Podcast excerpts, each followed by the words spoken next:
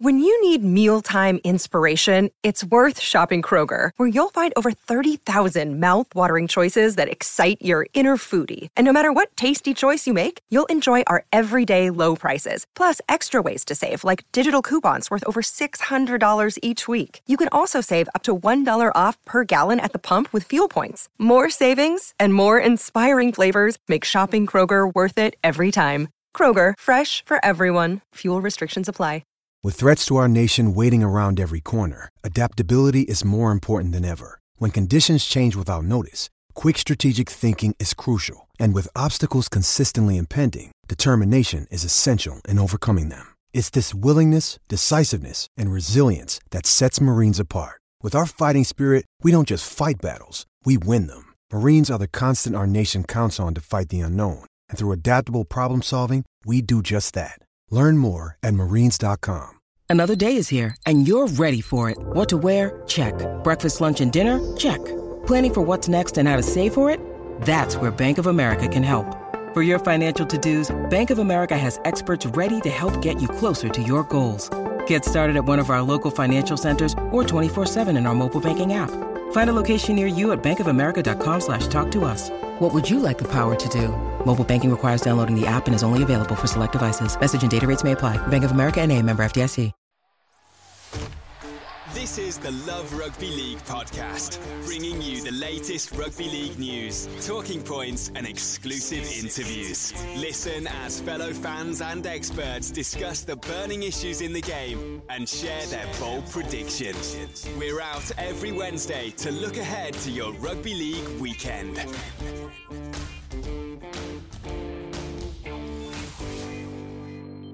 Welcome to the Love Rugby League podcast, talking life and league for 45 minutes or thereabouts every week of the year. One big in depth feature interview each week with one of the biggest names in the greatest game, and all the big issues as well, dissected by the Love Rugby League team. Download us on Spotify, Apple, and do please leave a review as well, and all the other major podcast providers. And make sure to follow Love Rugby League on Facebook, Twitter, and Instagram for exclusive news and features from right across rugby league. You can find us online at loverugbyleague.com. This is the Love Rugby League podcast. Keep up with all things rugby league 24 7. Head on over to loverugbyleague.com. So, this week's big interview is a double grand final and Challenge Cup final winner, member of the iconic Leeds Rhinos teams of uh, 2015 and 17, and now at Featherstone Rovers as they push uh, for Super League as well. Adam Cuthbertson, welcome to the Love Rugby League podcast. How are you doing?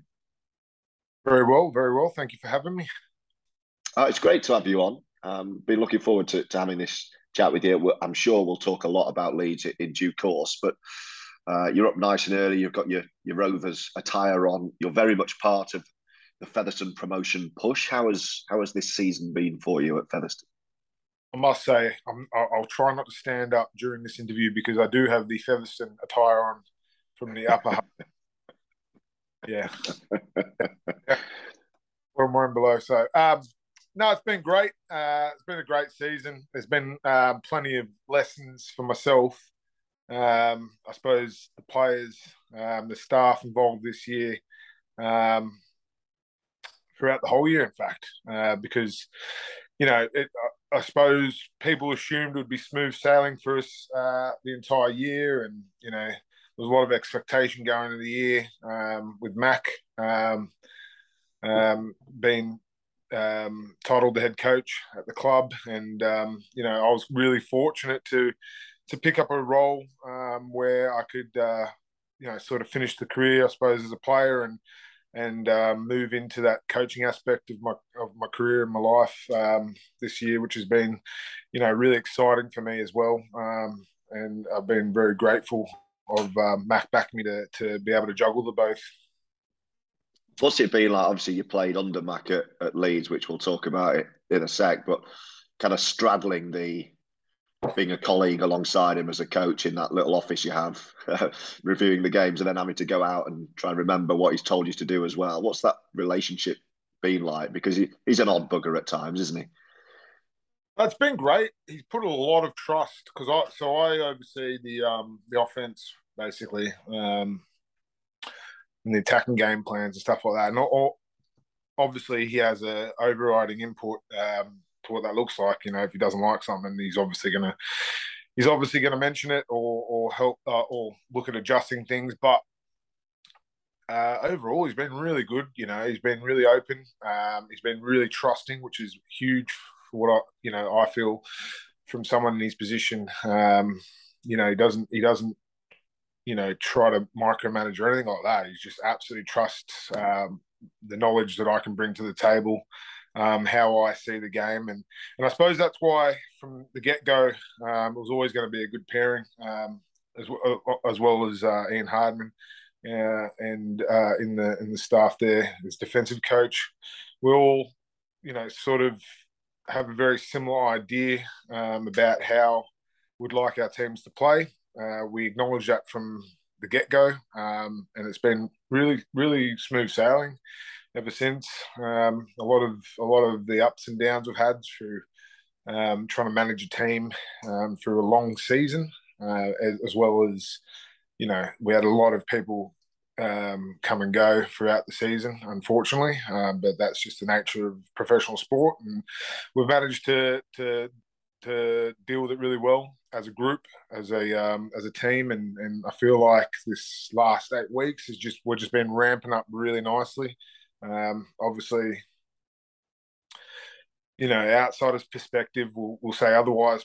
You know, some people will anyway. Some people will see the results rather than um, where we're working to. Um, obviously, we have a, a, a bunch of um, uh, objectives and targets that we we implement each week at training.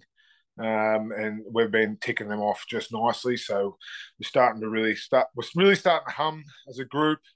Uh, Halifax was was nice and close, but you know they're, they're uh, you know a nice and close game for us the other week, but they're they're the sort of ones you need to be playing um, back into the season, and I think the best is yet to come from us still over this uh, next couple of weeks. So it'll be very exciting. Uh, and, and, with respect to the other teams still involved, it it's basically about beating Leigh if you're going to get into Super League. That's the that's the big question, the simple question. And I know Brian McDermott spoke a lot after the cup final defeat about having to work out between then and now how to do it. Uh, are you close to working out how to beat Leigh? Yeah, I think it's always been clear in our minds what it's going to take to beat Leigh. Uh, and that's why I sort of speak about an eight week um, uh, process that we've been going through. You know, obviously, the Leigh are uh, advantaged by being full time um, team. They get the the maximum recovery, maximum speed and strength, maximum training in the right hours together each and every day. Whereas we've got guys grafting for you know 50 hours a week and and turning up to training in the afternoon. So and we're about to really do a, a, a, good job, and, and Leigh Patterson's done a, a, brilliant job with it, and along with Mac of managing the group in the right way, in the right manner, which will help them uh, produce the right numbers for the last eight weeks to more or less get to a point where we're stronger, fitter, and um, more, more than anything, on the same wavelengths. Um, you know, attacking in both both attack and defense. Come come the uh, come the semi-finals really, because you know Batley Batley going to be a tough ass this weekend. They're going to, they've obviously had a uh, run of good performances against us this year. Um, so you know we obviously need to do a great job this weekend before we can even consider lead. But you know everything everything we've done leading up to now is to to you know aim for aim for the, the top of the table and and and put ourselves in the best position to go challenge at the at the end of the year. Uh, well, speaking of of semi-finals, grand finals, and Brian McDermott, obviously leads us nicely into to Leeds Rhinos. uh, who, who, extraordinarily are back in the Super League Grand Final. We'll, we'll, talk about some of your memories of of the ones you played in in 15 and, and 17 and that brilliant era you had under Brian at, at Leeds. What about this story this season? How have Leeds rescued where they were 11th in the Super League table? People talking about relegation, Richard Agar walking off, a relatively unknown Rohan Smith coming in, and suddenly here they are. It's extraordinary. I think everyone always wants to talk about relegation when it comes to Leeds because it excites people for whatever reason, um, mainly outside of the LS postcode anyway. Um, but there was never any doubt that they couldn't rescue this. For me, um, knowing what the club's about and, and, knowing the majority of the boys still in that squad, there's you know for me it was never a doubt that they could rest, couldn't rescue the season. I think you know uh, for whatever reason things weren't working out with um, you know the the structuring going into games and and there's a few people that I feel don't feel like they were cuffed, but just weren't getting the full potential out of them.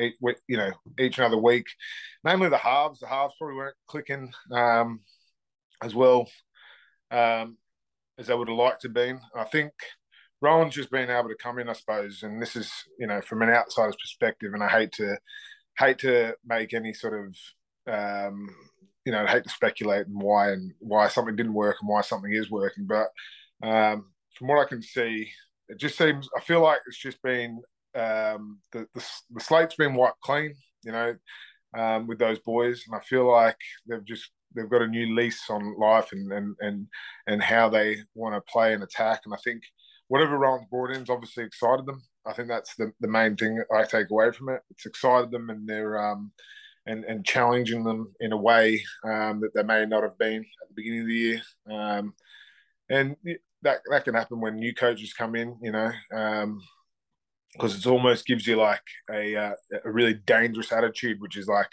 we've got nothing to lose, sort of thing. Um, but in saying that, you know, oh, you only got to look at the past to see um, that Leeds have a history of, of, of you know falling in that fifth position or falling into an under, underdog's um, having an underdog's tag going in the finals and people write them off and stop looking over their shoulder and the talent that Leeds continue to produce and recruit um, gives them every opportunity to go do something special when it comes finals. Because as we all know, and it's it's a it's a it's a, it's a tough old sport, rugby league. You know, um, the mo- the best, the most consistent performers all year don't necessarily lift the biggest trophy that's up for grabs. Um, it actually only comes down to in in today's game um, three matches to, to lift the biggest trophy. So if you can find some sort of form um, back into the season, or at least find yourself into a get yourself into a final, um, and then just absolutely go for it. Anything's possible, and it seems unfair, but that's the way the game is. That's how, you know that's how it's structured. So, uh, and and personally, I think it's great for the game going forward because um, that puts bums on seats and and the underdog tag really excites people. You know, um, you know, you're going to look at some of the finals over last year. Yes, disappointing that in the Super League, and I'm probably going a little bit off the question here. Yes, it is uh, a little bit disappointing that there's only been four teams win in the Super League the last, you know, 25, 27 years. But for whatever reason, one of the the bigger teams, such as the Leeds right now, always seems to have an underdog, you know, title. You know, just a few weeks ago, everyone was talking about uh, the Wigans and the Saints, and even the Salfords was exciting to start watching. You know, the the the the, the sort of style of rugby they were playing. Um, Cas leads back in the year, challenging for that last position. Cas were doing a great job um, to find a bit of form with some of the injury crisis they've gone through. Um, so just yeah, it just makes for an exciting part of the year, and I think um, I'd hate to see that ever change. Um, I'm not sure what's going to go on in the future, but I think to answer your question short, the uh, Leeds have always thrived um, in this position, and I think they'll be a dangerous team for it on the weekend because of it. I think what what staggers me about what Leeds have done, you mentioned when they've done it before, 2011, 2012 under Brian, when they did it from, you know, from down fifths and sixths, very similar run. I think 2012, they've had exactly the same run. They went away to Catalan, away to Wigan. A lot of people are saying, oh, 10 years on, it's happening again. But those sides had had players who could drag you through. They had McGuire, they had Burrow, they had Sinfield, they had Jamie Peacock, Kylie Leuluai, players like that. I look at this Leeds team and I, I don't necessarily, with all due respect, I don't necessarily see that, which is why it's taken me back thinking, how has this team come together and still got the results that it has? But you got to remember, mate, like Cam Smith, you know, he's been he's been a brilliant um, he's been a brilliant player for years and someone that's slowly pro- progressed through the ranks. You know, even though he was a superstar from a young age, he's probably and and this after I can I can admit I had conversations with Cam um, in around my time at Leeds, especially um, in 2020 when he missed out on the final. I got I got picked um, to play in the final. Unfortunately, Cam missed out, and he probably wouldn't have known it at the time. But you know, moments like that in your career can do one or two things. They can like push you forward and make you a million times better and a million times more hungrier, or or you know you can you can kick stones for the rest of your career and always moan about the one you missed out on. Um, I think Cam's absolutely like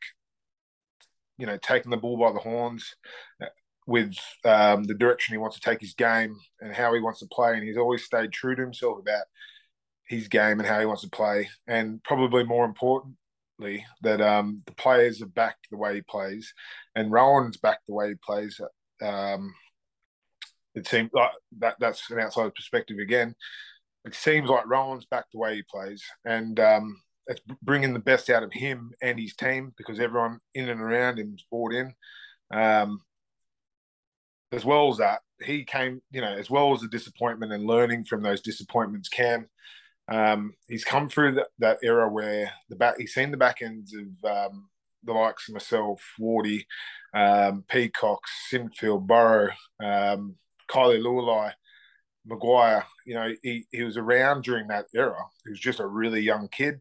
So mm. to a degree, you know, he absorbed a lot of that, you know, and was able to, to take that with him on his journey. And he is he is a very smart player, Cammy, and he'll be a, probably a good coach one day. To be fair, um, because he takes those experiences, he absorbs it, and then he, he uses it. He doesn't just like think there's only one way, you know, how I do things and and how I play. He absorbs it all, takes it into like um, student of the game, and you, you just look at people like him. Sutcliffe is another great another great one. He he's been through it all um, with that team.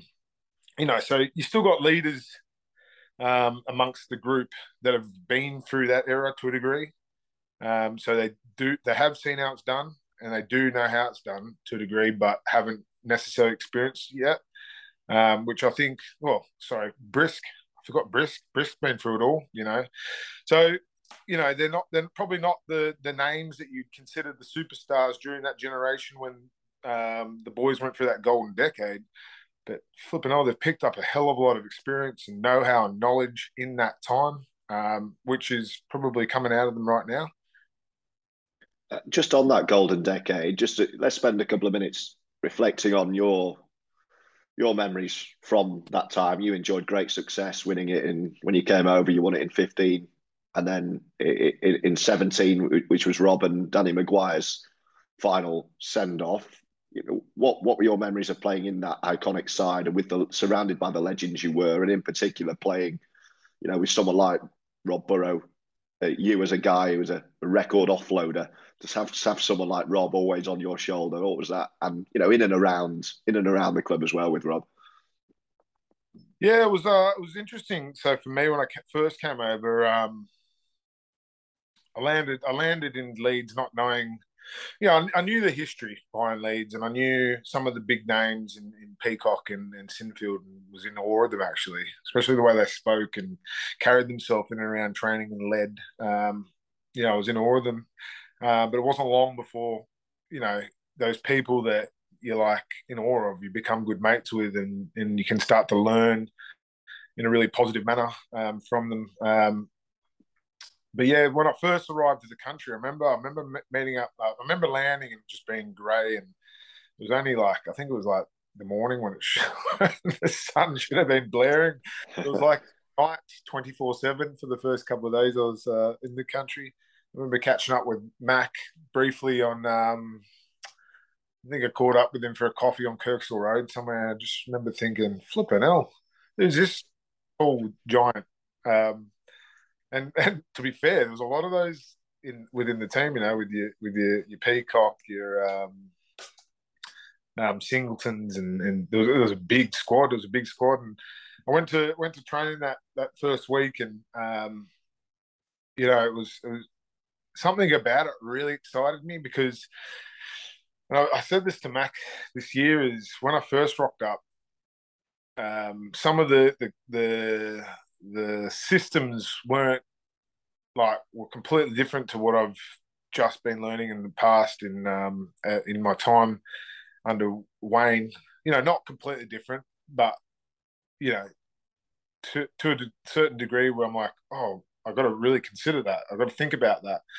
And um, it took me a week basically thinking, do I say something? Do I say something? Do I say something? Then you go through, went through the whole golden decade uh, presentation night where they're talking about you know you know the last 10 years of success. And um, I've, I've been down to recruit by the way by this by this stage. Um, so i'm sort of thinking about bringing up you know this philosophy of defense that i know or attack that i know. Um, but then going through all these this period where i'm I'm learning about the club's success and that. And then I just had this moment. I'm just like, you know, you you're an idiot. You're a dickhead. You got to buy in to what they've been doing because what they've been doing has been successful um, to a degree. Add an element of what you're really good at, which at the time was second phase, um, and and creating one on ones with with my ball playing. Um, so to a degree, buying absolutely buying in to that their philosophy and how they play and how they wanted to um, play that year, which, mind you, was really exciting once you buy in because it was a cha- like it really challenged you, um, and, and, a challenge I haven't had for a long period of time. I've always always had to play like a certain specific a specific way for so long, um, and a lot of and a lot of teams are very copy and paste to that to that extent. Um, so, yeah, to just hear you know the way Mac wanted to approach games, and it was just it was just really exciting, and sort of gave me a, a like a kickstart in my career, and and and really made me want to like challenge myself um, to some of these new roles and and and and um, ways of playing. So I got through that, and then um, and then uh, yeah, it was just like as you can imagine, it was such a great year. You know, once once I bought in, because everyone was buying in and, and I bought in and then people bought into me and um, it just made it a really easy process. Um, and I think I've taken a lot away from that year, to be honest. Um, I've taken away a lot over my time um, from all the different coaches I've had because I've had some brilliant ones. Um, but that year in particular was just a really a real big eye opener for me on leadership and and and the power of unity and buy-in because you know without the the whole squad buying into a certain way of playing, we would never have lifted the three trophies. And it, when you're in grand final week, you know we we we spend a lot of time reminiscing and memories and watching back and talking about famous grand final moments. A lot of those seem to involve the likes of Rob Burrow and Danny McGuire, who you've played alongside. Are, players like Rob and Danny, are they what make the grand final special as an you know for the fan? Is is it that platform for players like that to thrive? Yeah, absolutely. I mean, you look at Rob and some of the achievements he's had in his career. A lot of them are highlighted within huge games, big games. Um, same with Magsy. Um, some of the you look at when anyone shows highlights of those two players, you always see huge moments from him in grand finals. Um, and I, I, you know, I think grand finals tend to come down to the 17 buying into a game plan and, and it's a very defensive game plan come grand finals, like not giving up territory. But then you need those players within the team that you need those players as in the Magsies and the Robs and um, that you can give a sniff, like give them a sniff, and they'll they'll take their opportunities. Give them an opportunity, and they'll just absolutely relish in it. Um, but with the without the you know the the other fifteen plays in and around them, then they don't ever get those moments. And I think that's what you've seen over the over the years with the likes of Robs and um, Magsies, because um, you just got to look back to that. So I know Rob's had a lot of like terrific moments in grand finals, but you look back um, specifically to the 17 grand final, you know, that was a very um, defensive orientated game for for us. Like that's all we focused on because the conditions the conditions were miserable. Like, I've never played Manchester at that time of year, and, and the conditions haven't been wet and, and real in English terms slippy. I say slippery. Um, so it was all about defence. You know, we had we had a um, Stevie Ward that just had to get his shoulder surgically put back in to place only four days prior to before the game. Uh, myself, I I I, uh, I did my knee and my ankle. I think the first ten minutes into the game, um, but the game plan was so specific about being just solid in defense and being solid in our kick chase and just having territory that you didn't I didn't need to like do anything dramatic with the ball or you know get carried away. I just had to keep turning up. Stevie just had to keep turning up. We just had to keep all of us had to keep turning up to give the likes of Rob or Joel Moon or a um, Magsie uh, an opportunity to go relish. And um, you know that game, I must say, is the, probably the best performance I've ever seen from an individual in my career. Um, from the likes of um, Danny Flippinelli stepped up something else. Um, yeah. Um, I'm I'm conscious we're uh, we're running out of time and we've not really touched on your NRL career. You mentioned Wayne. I, I wanted to ask you about what it was like playing for for Wayne Bennett, and also I guess the two questions from your time in the NRL with with Manly, Cronulla, and George Newcastle would be what Wayne Bennett was like as a coach, and, and the second one would be your experience of an NRL grand final, which would have been 07, I think. Yeah. Um, so, if you give us a bit of insight on the, on those two things bef- bef- before our time is up. I've been really fortunate to do things in two. So I've had I've been two two grand final squads for NRL.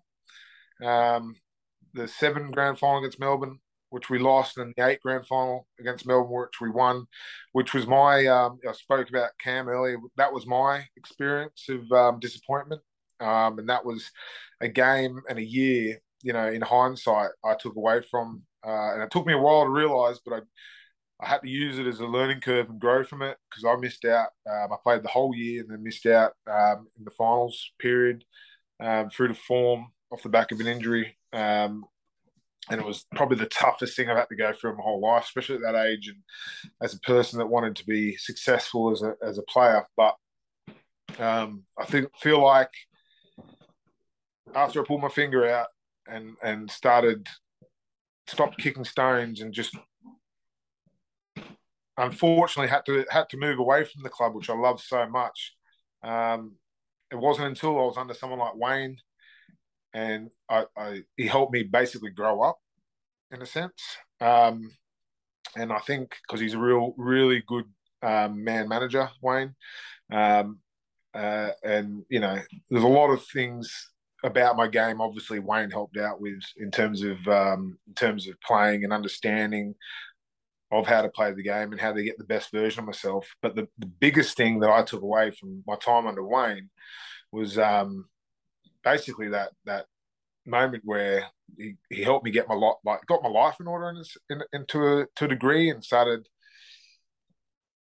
helping me gain a little bit more self respect and, and understanding of how a professional athlete has to go about themselves on a day to day basis, um, how to prepare, um, how to train, how to all these things like edu- like very much just educated me, um, not just in the perspective of life and how to deal with things in off on and off the field, but you know how to be become that professional athlete and how to get, squeeze the best out of myself.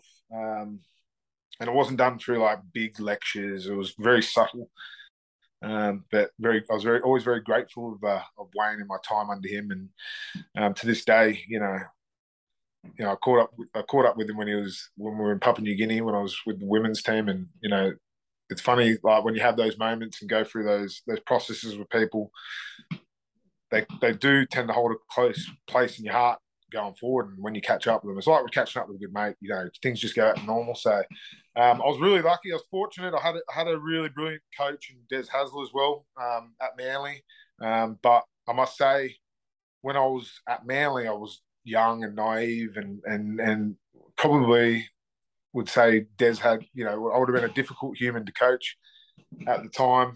Um, I was very much still just rugby was like I was I loved rugby, but um, I loved rugby, but I was still that kid from the area that was playing rugby, getting paid for like big, you know, very exciting, but didn't have a professional element about me at all. You know, I, rug- I played rugby and then was with my mates every weekend, going out in town, da da da. So that cycle didn't help me in my the beginning of my career, and I suppose that education that you know I ended up learn, learning um, down the track when I went and was performing under someone like Wayne really helped me, um, you know, excel with my game and probably at the wrong time because when I was at Manly, I suppose that was like, you know, yeah, from my 20 to 20, sorry, I was there from a young age because it was through the academy, but you know, when I started playing first grade, I was like 20 to 23, 24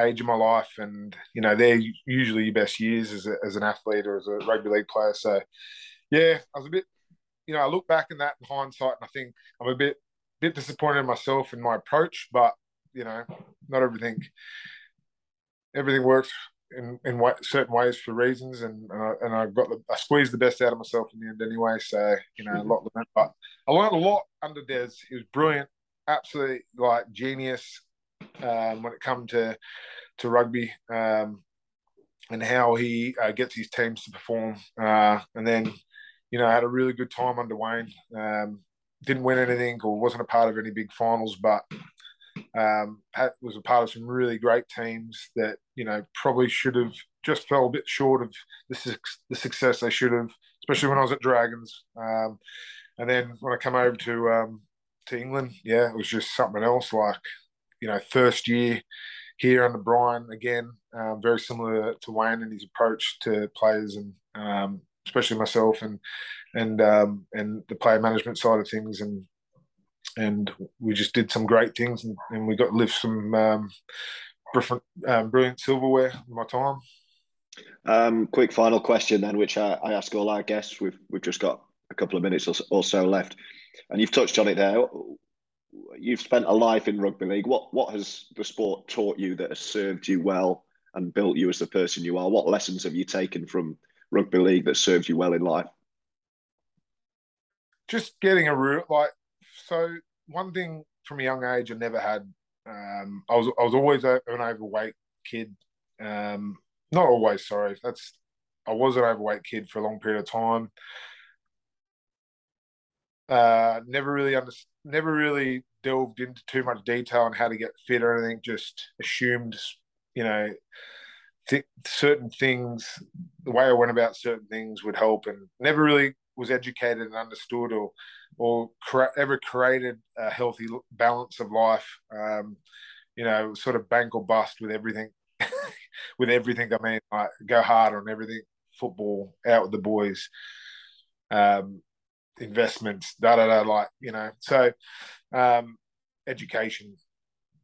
Um, so, the the one thing I learned is just get get if you get a really healthy balance in life where and Steve Menzies was brilliant at this in my time at Manly. And I remember always thinking, flipping, oh, I wish I could just switch off like him because he had this ability to train a million mile per hour, really professional, go through all the recovery, this, that, and the other. I always wanted to run off. I didn't want to hang around and do extras or do recovery or anything like that when I was younger. Um, but then, then once he like, you know, left the car park or got in his car to go home, then he managed to have a business and like different little hobbies that you know, created a he- healthy balance and a healthy lifestyle. And I remember, I'm not 100% sure if that's exactly how it looked for him. Um, that's just my perception of it. Um, but that's, I remember thinking, I need to get being more like that. And at the time, obviously didn't follow through with it. but later in my years, you know, um, you know, I learned more and more as I went on um, in my career. And I feel like once I started getting that part right in my life, um, then everything else started to like, you know, I, I really started to achieve success with. Um, and a big part, big part of the reason why I've, I've, I've done started my brand Local Lager is not not because you know, and outside of perspective, can assume I'm a flaming alcoholic because I I um I beer brand, but it's not the case. I just wanted to um, offer something that people can get a healthy balance with, um, which is something I really struggled with from a young age. Um, and that that same concept is just with everything in life, not just you know that that that social um, out with the mates part, but just everything you know from education to, to you know diets to training to rehab to. So I just feel once you established a healthy balance, then um, for me, everything else um, tend to work out quite easy yeah. sailing. Uh, time's about to beat us. You've been a great guest, Adam Cuthbertson. Thank you for being this week's big interview. Keep up with all things rugby league 24 7. Head on over to loverugbyleague.com. So, Adam Cuthbertson, this week's uh, big interview, some great insight there, both into his uh, time in the NRL playing under uh, the great Wayne Bennett, Des Hasler, uh, and his time at, at Leeds as well, uh, learning from the greatness around him, the likes of Rob Burrow, Danny McGuire, Kevin Sinfield, Jamie Peacock, and we got a bit of his insight as well into why he wanted to to create a and brew a low calorie beer. Uh, so a bit of everything from Adam Cuthbertson there. Uh, Drew Darbyshire, Love Rugby League's assistant editor, is with us just to chew the fat for the next uh, 10 minutes or so. Uh, let's start, Drew, with uh, the Man of Steel Awards, I guess. Um, various things to pick out of that. We saw Matty Peet get the Coach of the Year awards. I think Jack Welsby was was always going to win Young Player, and it was Brodie Croft winning the coveted Steve Prescott Man of Steel, where Jai Field was streets ahead of him um, when voting went to dark in round 15. Uh, a lot of love for Brodie Croft. I thought he gave a great speech, but also the, the annual debate about if, is this the best way to uh, to crown a, a, man of steel. For me, as a neutral, I love seeing Brodie Croft win that award. Uh, I thought he was absolutely brilliant. A lot of other people who are perhaps from more uh, Wigan local areas saying, "How on earth could Field not win that?" And if Bevan French wasn't in his team, would he have got those votes and would he have walked it anyway? So a lot to debate. I don't think anyone would take anything first and foremost away from Brodie Croft he's had a brilliant season, hasn't he, at Salford? And, and I'm delighted for him personally. He was battered in the NRL. I think Paul Rowley a couple of months ago now, George, came on on this very podcast and he talked up Brodie Croft about how he's thriving at Salford now, having been battered press wise and in the media in the NRL for, uh, in his playing days at, at Melbourne and Brisbane. It, at Brisbane, he was in a struggling side, wasn't he? Uh, and, you, and as a halfback, if you're in a struggling side, uh, it's always going to be tough. We've seen this year in Super League with George Williams at Warrington, he's been playing behind a beaten pack in a struggling side, and he's not been his influential self. Uh, but he's shown he, he showed great signs this season, and uh, I think Williams will be back to his best next year under a, a powerful pack. Uh, but on on Croft, he was in a, a, struggling Brisbane side, and, and before that, he was he was kind of dubbed the next Cooper Cronk just because he was playing alongside him, and and I, th- I think uh, as Ryan Brierley has alluded to, he plays nothing like Cooper Cronk. so so I don't know where the comparisons came from, to be honest, because apart from him being Australian and a, and a playmaker, he, he's nothing like that that Cooper Cronk was uh, uh, as a player. But he's he's kind of reignited his love for, for rugby league since he's he's moved over to the UK with with Salford. He's been brilliant just on on, on the voting system. I, I think he I think it's important to note that Croft fully deserves the the Man of Steel award. I'm not taking anything away from that. I personally thought Jai Field was was going to get it. I think he's been terrific from from for Wigan for from start to finish this season. But it, I think it's just the way the, the voting system works. In that, if you play in a team who's performing slightly less than than the top teams, then the the best players on on that given day are going to reap the rewards and reap the points. So, for example, yeah. uh, Brodie Croft, he's, he's been the standout for, for Salford in pretty much every single game to, for, from the midway point of the season to the back end of the season. So he's going to be, be picking up three, maybe two points every single week. Whereas Jai Field, you've he's also got Bevan French playing out of his skin. He's got Liam Marshall playing out of his skin. He's he's uh, Harry Smith's had wow of a game uh, this season. So I think when you're in a top team, maybe the top two teams like Wigan and Saints, then the points are, are spread out among more players, if that makes sense. Whereas, and I, I, I, don't, I really don't mean for this to come across as disrespectful to Salford, um, because this is not what I'm saying. I'm just, I just think if you're a, if you're a big fish in a small pond, then obviously you're going to stand out that little bit more, and you're going to get more credit. And I think that's the way that the Man of Steel voting systems works obviously, if you're in a lesser team, then you're going to get the more points. If you're in a, a bigger profile team, I'll say that with with quotation marks, then you're going to get less points because they're more spread out. I think if you look at Saints in particular, uh, Jonny Lomax, for example, he's a standout most weeks, but he shares the points with the likes of Welsby, with the with the likes of Makinson, who have who also have standout games uh, most weeks. What what are your thoughts on the voting system, George. Does it work? I, to be honest, I can't see a problem with it because ultimately the, the best player always comes out on top.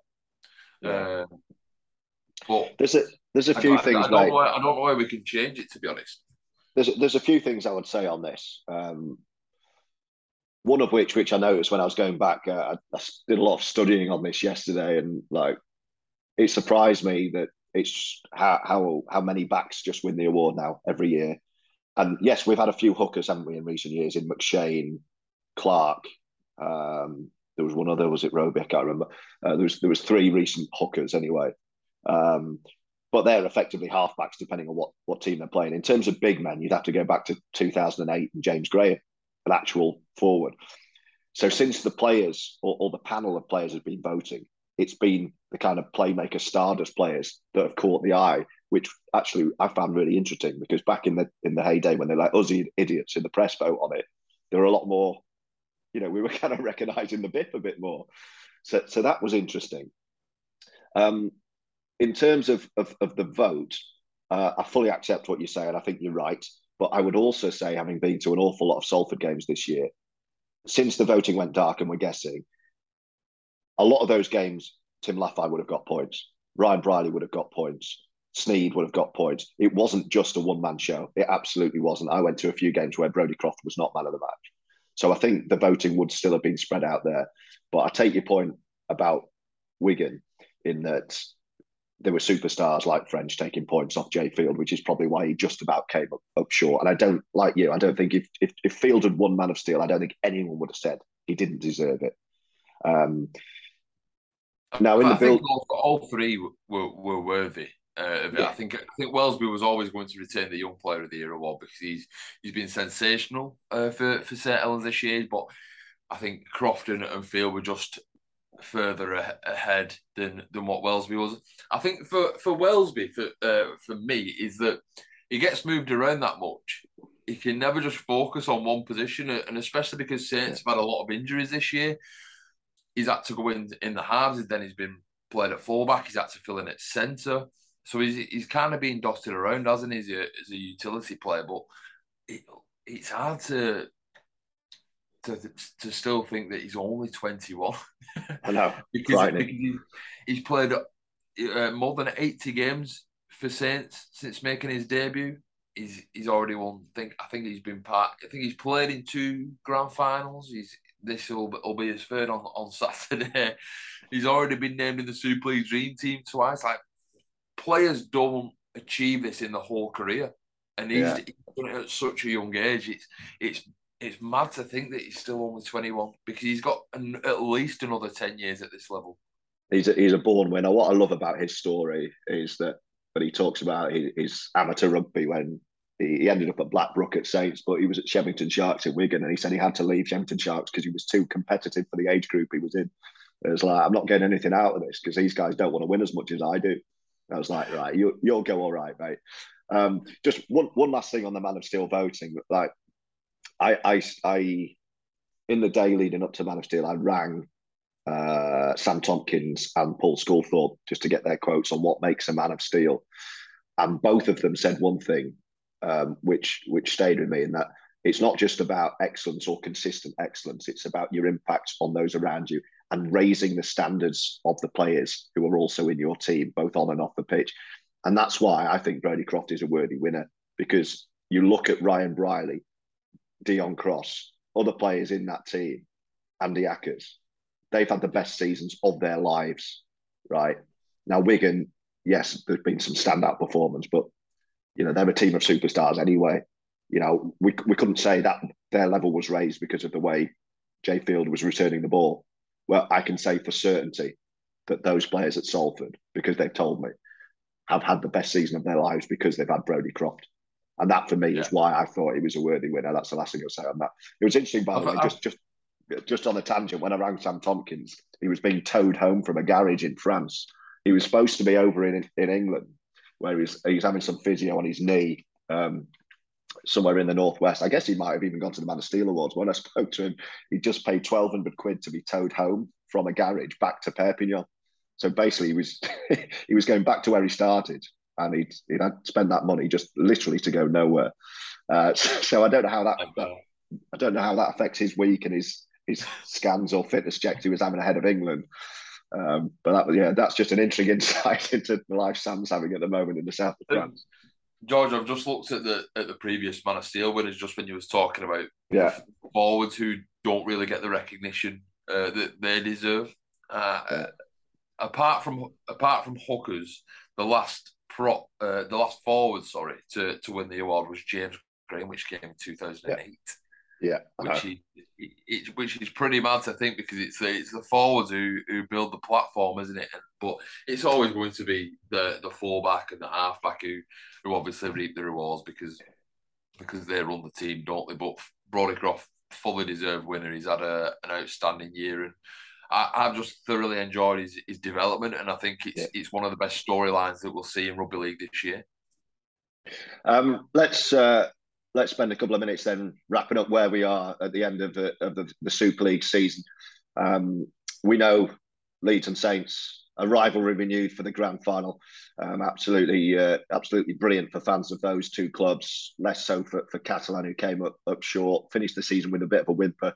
I thought, and and Wigan that that that astonishing semi final where they battered Leeds, absolutely battered Leeds for 40 minutes, only led 4 2. John Bateman had a bit of an ex- implosion or explosion, and Leeds produced a, a, a, terrific job to see it through. I guess the talking points that came out of that centered around the disciplinary, Drew, with, with Morgan Knowles, you know, cast iron ban, two matches for the chicken wing tackle, and, and Bateman got three. It could have been up to five. And obviously, those bans impact England, who have found a novel way around it. It seems certainly with Bateman, name him in the Knights squad instead. what did yeah, you make of that? yeah, uh, yeah, we got the, the, press got wind of it yesterday that Bateman was going to be included in the in the Knights squad, and I kind of just laughed at the time when I found out that he was going to be named uh, in the in the Knights team. It's we, it's it's kind of come full circle, hasn't it, with the bands this season? They, they have been pretty ridiculous. Some of the bans that we've seen handed out in Super League this season, and let's not get onto the farce that it's the the the bans carry over into the World Cup because I mean, how should England be punished for yeah. something that Bateman did while whilst he was playing for Wigan? Uh, nothing, nothing against, but Bateman personally, personally, he clearly regretted what he did. He went to to Eden Caesar straight away uh, after he was shown the, the red card and, and apologised to his former Canberra team. Um, but I, I don't know what to think of it of England actually using the, the loophole. I know it's I know England comes under the RFL umbrella, but I think, well, if the loophole's there, you may as well use it because Yeah. I'm, I'm, Well, tell- I think it'd be more. I think it'd be more silly not to use the loophole if that Yeah, makes yeah. sense. Um, I'll, I'll, I'll tell you what I, I'll tell you what I think, and I, I know this is the Love Rugby League podcast. We are Love Rugby League, and we do love rugby league, which is why we do what we do. But it absolutely infuriates me by the same token as it it gives me joy. Like we we we have shot ourselves in the foot so badly this year as a sport. This World Cup year that has been in the waiting so long, it's got so much time, money, preparation, stress, anxiety. The chief executive almost walked away when it was postponed because he just couldn't cope with it anymore. And the, the selfishness of the clubs, first and foremost, still couldn't create enough of a buffer in the calendar so that we get to the end of the, the year in the World Cup. Everyone's everyone's either injured or suspended now, and we, and we want to go and put on a show for the world and win a home World Cup. Like Yeah. we've increasingly got no chance of doing that because we went to that that dream team press conference at eight o'clock on a Sunday morning. Every player I spoke to either had a, a moon boot on, something around their knee. I said, "How are you?" and said, "Oh, I'm knackered. It's been a long old season, hasn't it?" We're supposed to be we're supposed to be gearing up for the World Cup, so we've absolutely destroyed our best players. And then when it comes to just before the World Cup, we're banning them with suspensions that run into an international. Now, football doesn't do that. It's like you get you, you get sent off in the Champions League. You don't miss the, the next Premier League month. Mm. It's like, A, what are we doing? B, the, the, the notion that you can find a loophole and play for England's reserves and get out of it is just an absolute nonsense. But you're right- but you're right. If the loophole's there, use it. But exactly. it's a loop, it's a loophole. It's a loophole in your own system. And, and just we, on the, we've just on the decided to go heavier on the bans, and now we, now now it comes to the end of the season when it's working against us. We want to reel it back and say, no, that shouldn't be a three or a five. We made the rules. I know, and I, and I noticed on, on Morgan Knowles' appeal, it, uh, he didn't have his ban increased, did he? Well, I mean, how how is how is that less frivolous than Leeds trying to get Rhyse Martin's ban overturned as well? It's not. The only difference is it affects the World Cup.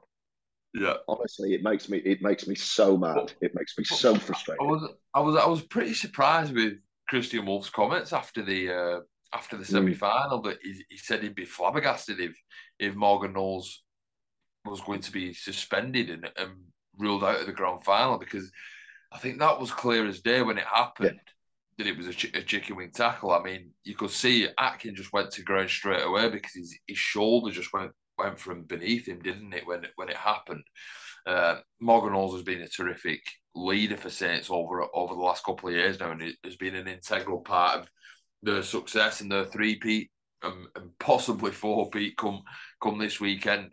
He's been a he's been a brilliant player, but I think he knew straight away, didn't he, that, that he was going to be uh, spending ten minutes in the bin, and you probably think as a player as well uh, at that point you you must think that all right I might be I might Yeah. I might be missing next week now um, Yeah.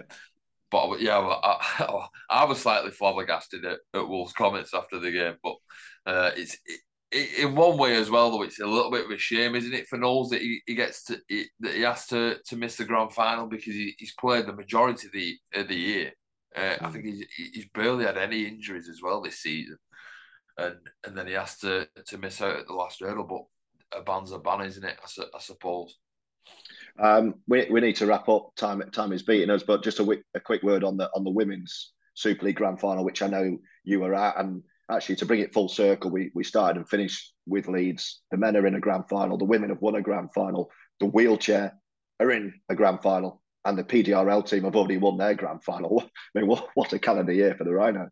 Yeah, a, a brilliant year for, for Leeds, isn't it? Not not so brilliant year for, for the supporters of all the other clubs, though, because uh, it seems like Leeds are, are getting back to the glory days once again, George. But but the the women's game was magnificent. I was really entertained throughout. It was a, a close contest. York didn't didn't give up. They didn't lie down. They, they came back through a, a spectacular try through uh, hooker uh, Sinead Peach. She had a, a fantastic performance, but but the outstanding player for me was was Caitlin Beevers. Two tries for, for the Rhino.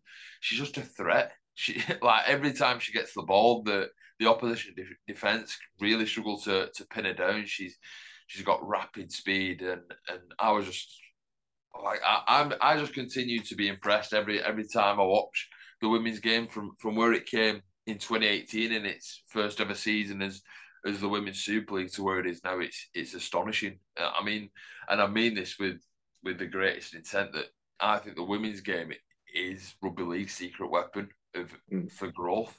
Um, yeah, I think 100%. if we are to do anything in it, and if we are to break through barriers and do something on the international game, then the women's game will be, be pivotal to that. Yeah, couldn't agree more. Uh, we'll leave it there. Lots to uh, lots to ponder. Uh, make sure you stay across Love Rugby League's social channels. We're on Facebook. Uh, we're on Twitter. You can comment on any of the articles as well on our uh, website. And make sure you listen and subscribe and download and review if you can the podcast every single week. Apple, Spotify, wherever you get them from. Tell your mates, and we'll be back with another one uh, this time next week. See you then.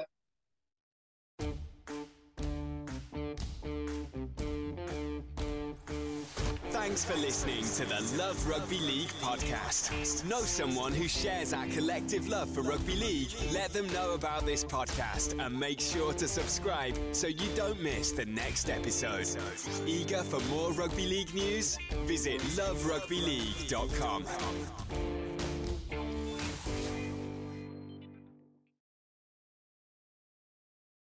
Sports Social Podcast Network. It is Ryan here, and I have a question for you. What do you do when you win? Like, are you a fist pumper? a woohooer, a hand clapper, a high fiver. I kind of like the high five, but if you want to hone in on those winning moves, check out Chumba Casino. At ChumbaCasino.com, choose from hundreds of social casino style games for your chance to redeem serious cash prizes. There are new game releases weekly, plus free daily bonuses. So don't wait. Start having the most fun ever at ChumbaCasino.com. No purchase necessary. VGW. Void were prohibited by law. See terms and conditions. 18 plus.